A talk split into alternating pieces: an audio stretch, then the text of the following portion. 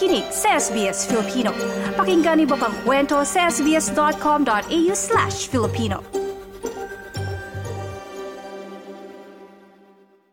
July 2023 Muling ipinatupad ng pamahalaan ang restricted working hours sa maraming international students sa Australia. At sa pagtatapos ng Disyembre, ayon sa website ng Department of Home Affairs, Apektado na rin sa patakarang ito ang mga international student na nagtatrabaho sa aged care sector. Isa sa mga kinakailangan magtrabaho ng 48 hours kada linggo na lamang ay si Joyce Kudis, isang carer at international student sa Adelaide. Kumusta kaya ang kasalukuyang buhay ni Joyce? At ano kaya ang paghahanda niya sa pagtatapos ng unrestricted working hours? Alamin natin sa ulat na ito. Kamusta mm-hmm. muna yung uh, kasalukuyang kabuhayan mo dito sa Australia, particular na na nakabase ka sa Adelaide? Okay naman so far. I'm making ends meet. Pero at the same time, kabado kasi nga uh, hanggang December, end of December na lang yung ano, unlimited working hours for people working in the aged care industry. So next year, I'm going to start with uh, a much more expensive course. So I'm always overthinking, kumbaga, kung magkakasya ba yung magiging sahod ko if I'm only gonna work for 24 hours. Yeah, nabanggit mo nga no, nag-overthink I think uh, all international students, di ba, kasi nag-iisip din talaga kung ano yung mm-hmm. next path nila, next course to take, or mm-hmm. kung nakaka-casual man sila, ano yung mga trabahong pwede nilang makuha after yung trabaho nila sa ngayon. Ano bang ginagawa mo kapag nag-overthink ka?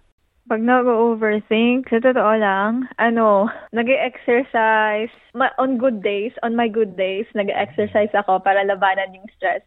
Pero syempre naman, hindi naman tayo everyday palaban. so, ano, nag, nag-stress eating, ganon. Tapos, balik ulit sa trabaho. Parang mag, mag-aalat lang ako ng time na mas, mas-stress ako. Pero back to reality ulit. 'Di ba itong 2023 specifically mm. July 2023 nag-announce yung government na magkakaroon mm. na ng capped working hours doon sa mga ilang international students um, maliban sa mga nagtatrabaho sa aged care industry. Ano yung naramdaman mo muna noon, noong July, nung nalaman mo na, ah, hindi pala ako maaapektuhan noong um, restricted working hours nitong mm-hmm. July onwards? Ano, syempre nakahinga tayo ng maluwag doon, no? Kasi, yun nga, hindi biro magkaroon ng restriction, tapos ang daming bayarin. Eh, hindi naman tayo taga dito, tapos wala din akong uh, family dito. Para way na sana para makasave up ako on some bills. So, I pay for everything, ganun, ganun. So, talagang, ano siya, sigh of relief siya. At the same time, parang naawa din ako dun sa mga kapwa ko international students na nalimitahan na yung hours nila. Kasi, syempre, you can see them na nagsistruggle talaga. 24 hours is totally not enough. Sa dami ng gastusin. Tapos, dito in Adelaide, ang influx kasi ng ano, mga migrants or international students dumami. Paano yung naging transition mo sa pagiging kitchen hand sa aged care pa rin naman to being a carer? Sobrang laking tulong that I spent a lot of months as ano, as a kitchen staff bago ako naging carer. Kasi sobrang helpful ng experience na yon. Uh, alam ko na yung mga do's and don'ts, kung gaano ka importanteng isaulo yung mga diet ng bawat resident. Kasi may mga, ano kasi yan eh, may mga specification. There's puree diet, um, cut up, and then normal. So, kahit para bumaba ka lang into one level, mabigyan mo ng cut up yung naka-puree, it's a really big offense. Parang sobrang big deal niya sa ano sa facility. You can get yourself ano kick out or much worse. So that that experience sa kitchen hand, ang dami niyang natulong sa akin nung nagsisimula na ako maging carer kasi hindi na ako newbie, parang totally newbie kumbaga may mga ano na ako, may mga alam na ako about how to take care of the old people na nasa ano nga, facility. Natutugunan naman niya yung mga araw-araw na expenses mo like tuition, rent, food bills. Alam mo, hindi ko, wala pa kasi talaga akong point of comparison. Kasi dumating ako dito, naka-unlimited working hours pa yung mga international students.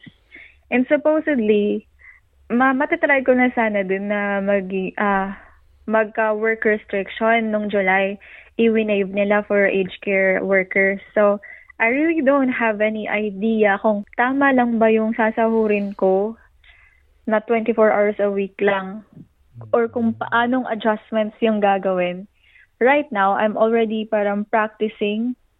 I'm cutting on my, syempre, food. Wala masyadong kain sa labas. As much as possible, always magigising ng maaga to prepare for, la- for lunch para hindi mas mas mahal kasi pag bumili. So, For sure, marami tayo tagapakinig na malulungkot na sa January 1, mm-hmm. eh magsisimula na yung uh, restricted working hours para sa mga international students na nasa aged care industry. Ano yung nararamdaman mo sa bagong patakaran na to? Kinakabahan, talaga. Sa tingin mo ba magiging malaki yung epekto nito sa'yo sa current uh, situation mo? Oo, oo naman, definitely. Peace of mind, wala akong peace of mind kasi yun nga, parang the point of the government actually, kaya nila nilimitahan yung working hours is to make sure that the students can actually focus on learning, di ba? But at the same time, the source of our stress naman din is if we can actually pay the tuition, the totally expensive tuition, kapag nilimitahan yung working hours. Sometimes it doesn't make any sense kasi we can also observe how in demand yung yung profession or yung role like ng nurses or ng carers in the industry. Dito nga sa South Australia, it was recently announced by a counselor that they are offering diploma of nursing in TAFE for free just to encourage more enrollments. So that would give give you a hint kung gaano ka kailangan ng gobyerno or ng Australia yung mga healthcare workers. So, why put a burden on the students, di ba? Mm-hmm. It, parang, it doesn't make sense sometimes. Nabanggit mo na eh, totoo may burden, no? Lalo na kasi mm. hindi, ang dami mong kailangan ni adjust na sanay ka sa uh, full working hours, 'di ba? At mm-hmm. parang tuloy-tuloy yung gastos. Ngayong lilimitahan nyo yung working hours, ay kailangan ko rin palang mag-adjust sa budget. So ikaw sa, sa, sa ngayon, ano yung mga naiisip mong pag-adjust pag nagsimula na yung January 1? Yung mga wants, medyo no-no muna tayo doon para may matira naman sa atin as emergency fund, ganun. Ang dami ng pagbabago sa aged care industry para sa mga international students. Balak mo pa rin naman ba ituloy yung trabaho mo currently as a carer? Oo, kasi ano ni, nasimulan ko na tapos ayun na, medyo halfway na nga tayo. Paglalaban na lang natin to. Medyo mabigat yung usapan natin, no? At malapit na ang Pasko. Oh. Malapit, malapit-lapit na ang Pasko, Joyce. Ano ba ang wish mo sa papalapit na Pasko? Sana bago yung isip ng mga ano taga-government. na ano, i-extend nila yung unlimited working hours or kahit taasan man lang nila. At sa mga pagbabago nitong nakaraan sa aplikasyon ng student visa sa Australia, nagbigay ng pahayag ang Unions New South Wales Anila, hindi sapat ang 20 oras kada linggo para sa mga international student.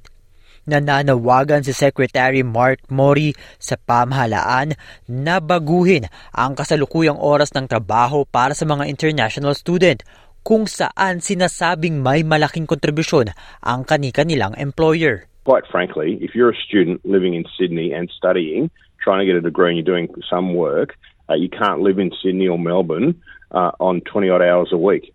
Uh, it's just unreasonable, unfair, and we don't believe students are coming here simply to try and leave their student visa to work and become permanent residents.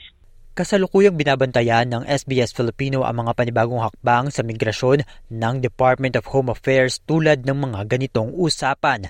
Manatiling nakatutok sa SBS Filipino para sa iba't ibang updates. Martin Tuanyo, SBS Filipino.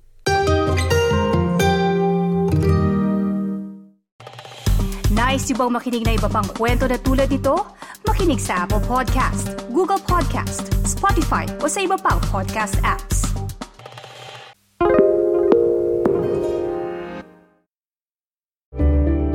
Need a few minutes to reset? Great Minds is a podcast from SBS that guides you through different meditation styles from around the world. Listen wherever you get your podcasts.